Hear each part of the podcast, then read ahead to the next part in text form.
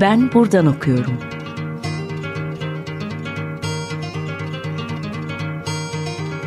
Edebiyat ve başka şeyler.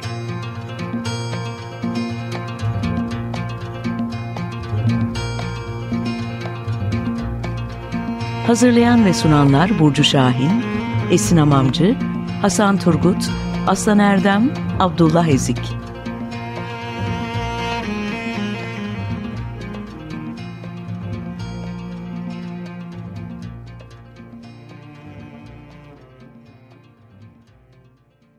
Merhaba Açık Radyo dinleyicileri, Ben Buradan Okuyorum programındasınız. Ben Burcu. Bugün sevgili Kristina Zenginoğlu ile Libra'dan çıkan Yaşar Kemal ve Dido Sotiriou'nun romanlarında Toplumsal Bellek kitabından hareketle sohbet edeceğiz. Hoş geldin Kristina.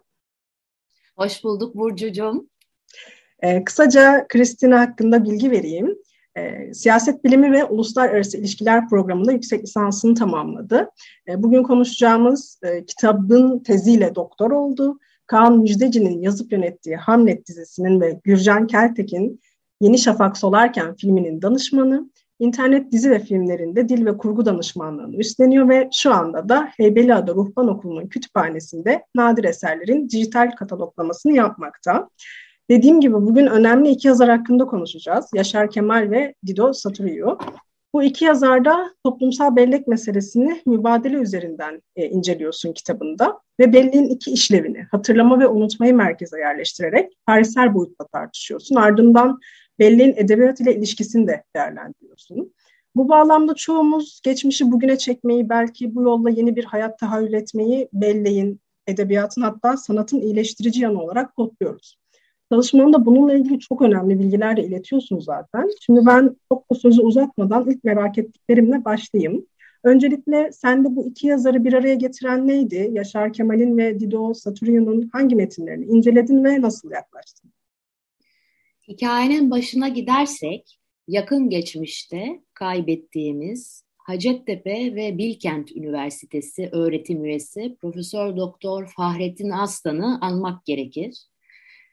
Merhumun Dido Sotiriou'ya derin bir alakası vardı.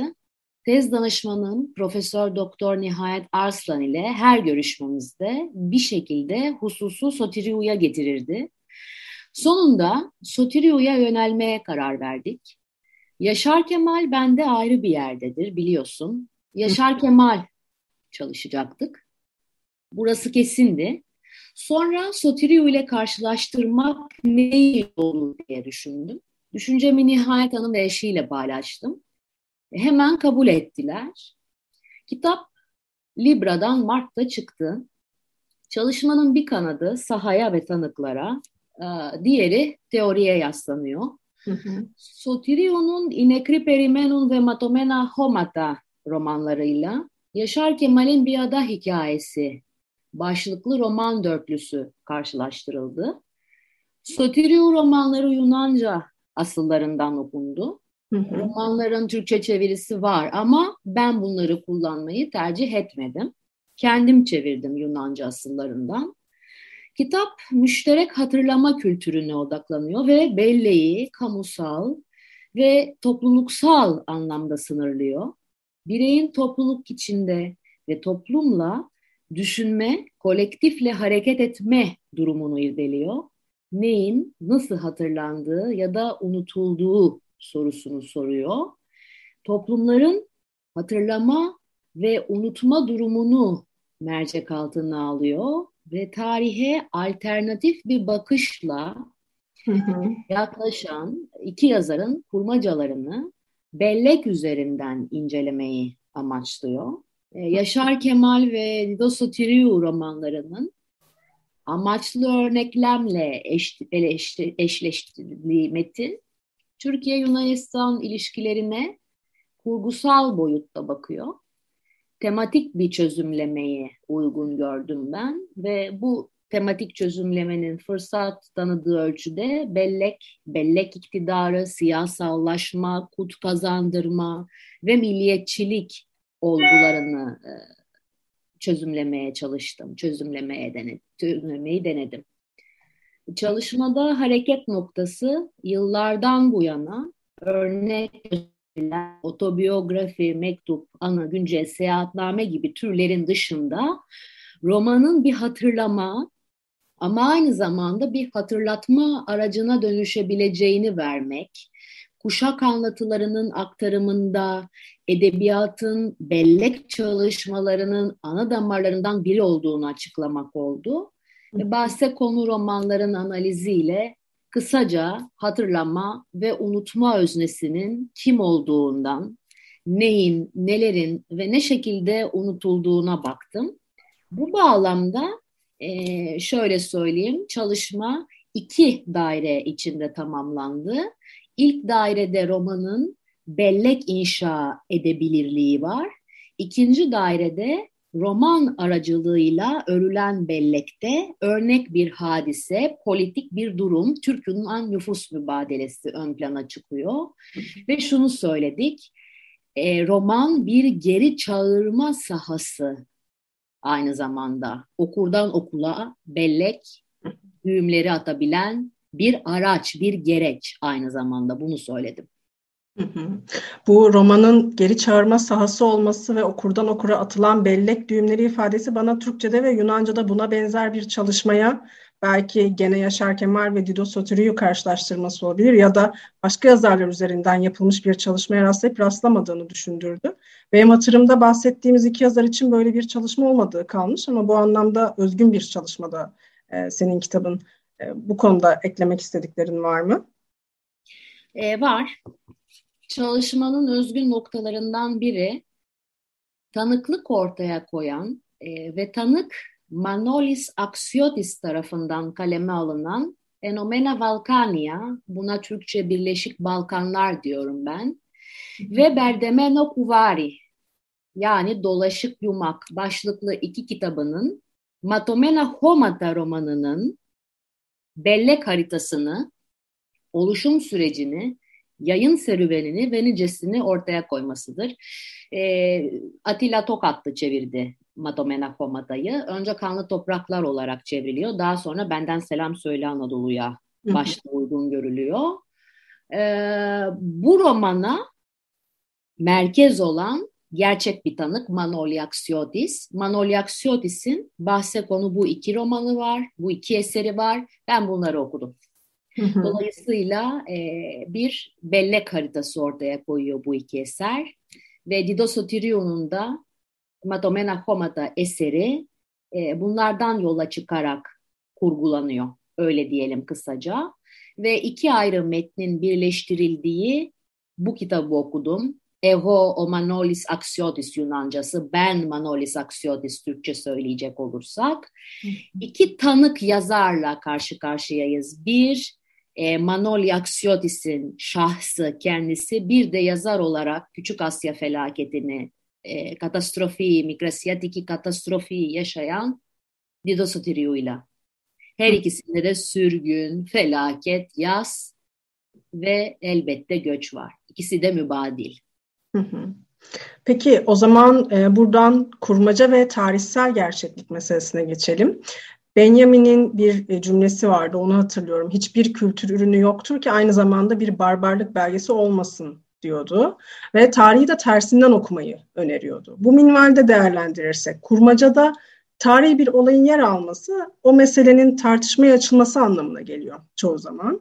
Yani okura bir döküm sunmuyor, daha insani bir noktaya çekiyor. Yıkımların, acıların rakamsal karşılıkları olmuyor. Bireylerin hayatlarını nasıl bir enkaza çevirdiğini gösteriyor. Bu noktada Yaşar Kemal ve Dido Sotiriou'nun metinlerinde tarihteki hangi olaylar yer bulmuş ve bellek bu 2 yazarda nelerin taşıyıcısı olmuş?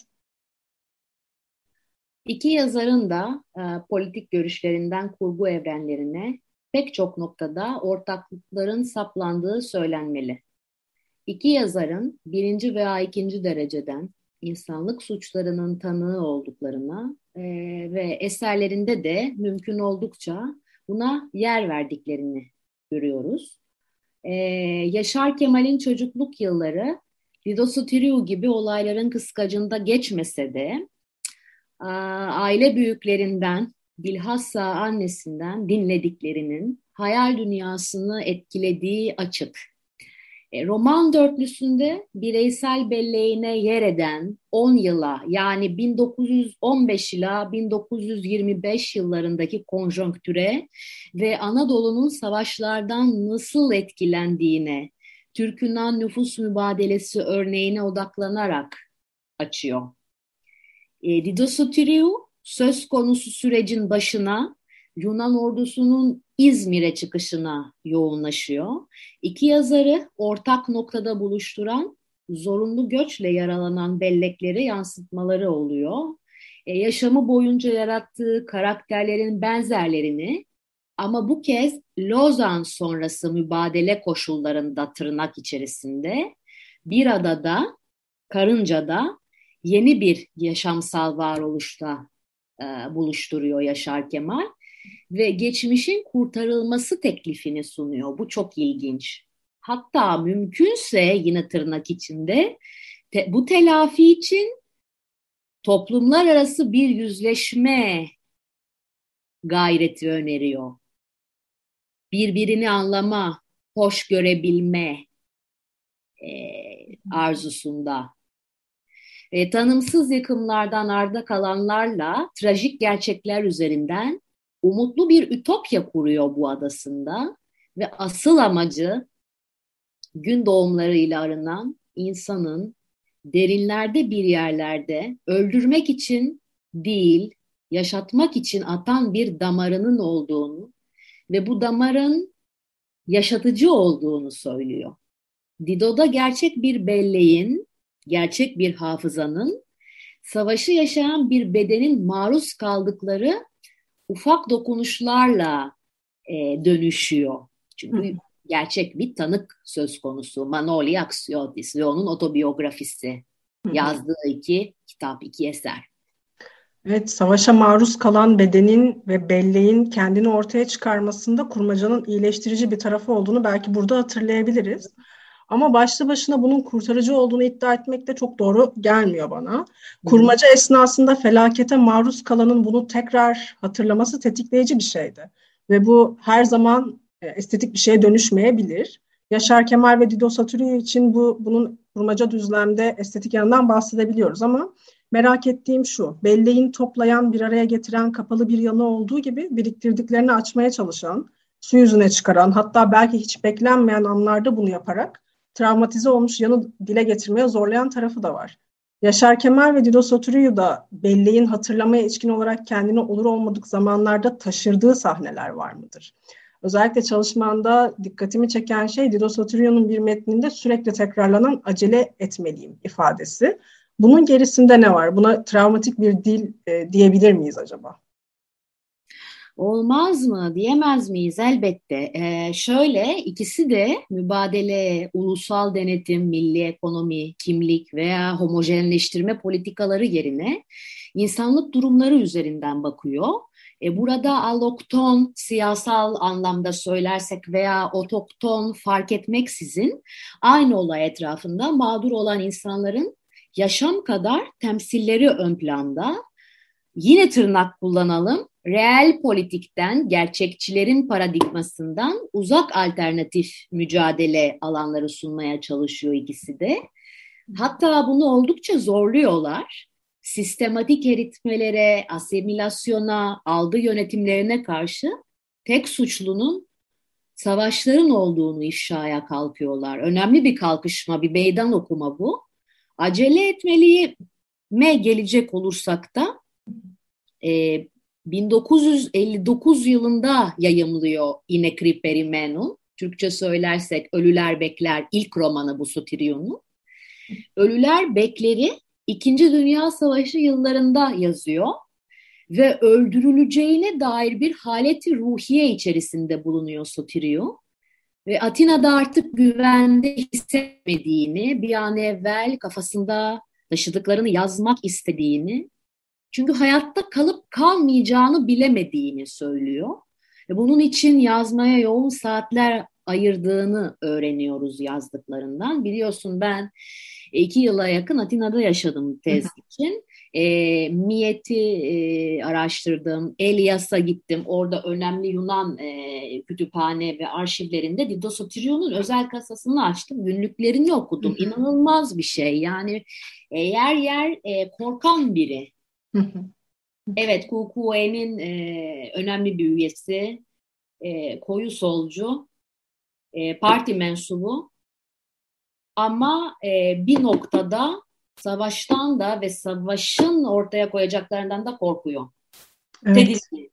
Evet. Yunanistan da bu felaketle karşı karşıya 2. Dünya Savaşı'nda çünkü. Hı hı. Evet, bu ayrıntılar oldukça yaralayıcı aslında. Şimdi bir şarkı arası verip şarkıyla iyileşelim derim. Çalalım. 3 Mart'ta babamı kaybettim, biliyorsun, babacığına yoldaş olmaya gitti. Evet. Baba Kostandinus Tanasis, pehlivanisi çalabiliriz. Onlara gelsin. Pehlivan, tamam. Türkçesi. Dinleyelim. Merhaba yeniden, ben buradan okuyorum'da Kristina Zenginoğlu ile Yaşar Kemal ve Dido Sotiriou üzerinden belleği ve unutuşu konuşmaya devam ediyoruz. Bu bölümde belleğin daha çok unutuşla olan bağlantısına odaklanalım. Unutuşla olan bağlantıda açığa çıkmaya çalışanı bastırmak ve yok etmek söz konusu. Belleğin bir araya getirme kadar unutmaya da teşne olduğunu biliyoruz. Toplumsallıktan bahsettiğimizde de bilinçli bir unutuş devreye giriyor. Bu anlamda kurmacanın özellikle susulana dile getirmesi oldukça kıymetli. Kolektif bellek oluşturulurken de kurmacanın ve sanatın diğer her şeyden daha etkili olduğunun da bilincindeyiz hepimiz. Ama bir de kolektif unutuş meselesi var. Bunu da Benedict Anderson'dan mülhem söyleyeyim. Hayaletimsi bir takım imgelerle sağlıyorlar. Başka bir şey mesela heykellerle daha çok anımsatıp acıyı ve insana has olanını müfredattan silerek. Kitabındaki belleğin tarihsel boyutunu anlattığın bölüme de atıfla sormak istiyorum. Biz neyi unutuyoruz ve nasıl unutuyoruz? Bu soruya kalbimi bırakmak istedim Burcu. Burada az geriye gitmek gerekecek gibi. Toplumsal bellek kuşaklara ve kurguya seslendiği için güdümsüzdür. Dolayısıyla tarihe göre daha anlatısaldır. Örnekleyecek olursak resmi söylem ve hükümlerin uzağında sembolik bir geçmiş söz konusudur toplumsal bellekte. Tarihe göre mitsel, efsaneleşmiş bir geçmiştir bu. Ritüelistik yanı yoğun ve aktarımsaldır. Tarihsel gerçeklikte şimdinin, bulunulan zamanın koşullarından farklı bir gerçeklik vardır. Yaşanılan ana çağrılan da başka şartlarda doğmuş ve son bulmuş bir gerçekliktir. Tarih genellikle geçmişin kapalı bir dökümünü sunarken toplumsal bellek bu kapalılığı sorguya açar. Böylece bugünle bağlantılanan geçmiş yeniden kurulur. Nereye ulaştık? Tarihin ve tarihsel gerçekliğin kulak kapadığı, göz ardı ettiği durum ve olaylar yok mudur? Soru bu. Elbette vardır. O halde unutmanın, neyin unutulacağının, nasıl unutulacağının devlet politikalarıyla bağı yadsınmazdır. Kişinin ya da bireyin unutamadığı ancak buna zorlandığı geri dönüşsüz deneyimler elbette burada anlaşılmalı. Bu deneyimler anlaşılmalı. Evet, burada aslında alternatif bir tarih yazıcılığından bahsedebiliriz, değil mi? Yani filmlerle, romanlarla, benim aklıma Yeşim Ustaoğlu'nun Bulutları Beklerken filmi geldi. Ya da bu Nefin Dinç ile Herkül Minas'ın ortaklığında yapılan Öteki Belgesel, Öteki Kasaba belgeseli geldi. Bunlarla ve romanlarla da tabii ki hatırlama ve hatırlatma romanlarıyla senin çalışmanda da geçen tabirlerden belleği haritalamak yapılıyor bir yandan baktığımızda, raporlama yapılıyor. Bir de şu işin şu kısmı var sanki, Ricœur'den hareketle söylersek bunu, sorumluluk sahibi özne karşımıza çıkıyor. Yani geçmişin telafisi hatırlama ve bunu yazarak hatırlatma eylemiyle yüzleşmeyle mümkün. Ve Yaşar Kemal ile Dido Sotiriou da bunu aslında birer sorumluluk sahibi özne olarak yapıyorlar. Nasıl bir söylem oluşturmuşlar? Bunu sorayım son olarak. Bulguları sıraladığımızda ilk olarak takdire değer yazım aralıklarına rağmen iki yazarın romanlarında neredeyse haberleştiklerini düşündüren bir kurgu yakınlığı saptandı. İki yazarın da kurgusal bir bellek bırakma ereğiyle hareket ettikleri görüldü. Yaşar Kemal'in aksine Dido Sotiriou her ne kadar kurguyu Türkler ve Yunanlar ile sınırlı tutsa da iki yazarın da benzer kırılmalara dikkat çektikleri tespit edildi. Hem Yaşar Kemal hem de Dido Sotiriou susma ve inkar zincirini kıran bir hassasiyetle toplumların rızası dışında gelişen siyasal bir kararın etkilerine yoğunlaşıyor. Esasen iki yazarda da kurbanlar ve anlatıları öne çıkmakta. İki yazarın başat ortaklığı toplumsal bir çöküşü önlemekse de bunu gerçekleştirme yöntemleri ayrılıklar gösterir. Bir ada hikayesinde savaşlar ve elbette mübadelenin etkilerine karşın yeni bir yaşam önerilir. Böylece muhtelif manipülasyonla yaratılan öteki ve ereksiz hınç bertaraf edilmek istenir. Kötücül özne ve figürlerin dikkat çekmediği İnekri Perimenun ve Matomena Homata romanları kişilere değil olgulara eğilmesiyle bir ada hikayesine yaklaşır. Savaşlara ve göçlere karşı dayanışma bu olguların tabii başında geliyor. Yaşar Kemal bunun ideal toplumla aşılabileceği fikri üzerinde derinleşirken aynı derinleşmeyi Dido Sotiriou'da görmüyoruz mesela. En belirgin ayrılığın da Burcu bu noktada olduğunu gözlüyoruz. Yaşar Kemal negatif olgular kadar negatif anıları sonrayı omuzlamakla aşarken Dido Sotiriou olaylar arasında sıkışan karakterlere odaklanıyor ve sonraya neredeyse hiç dokunmuyor. Öte yandan Yaşar Kemal, Türk ve Yunan mübadillerin eş büyümelerini işlerken Dido Sotiriou sadece Anadolu'dan Yunanistan'a gidişi ele alıyor. Evet, aslında kurmacanın alternatif tarih yazımı olarak kıymetini bir kez daha anlamış olarak programımızı sonlandıralım. Bugün Kristina Zenginoğlu ile Yaşar Kemal ve Dido Sotiriou'da toplumsal bellek üzerine konuştuk. Kristina, çok teşekkür ederim sohbetin için. Ben çok teşekkür ederim. Çok kıymetli ve keyifliydi. Sağ ol. Sevgili Açık Radyo dinleyicileri, bir sonraki programda görüşmek üzere. Hoşça kalın.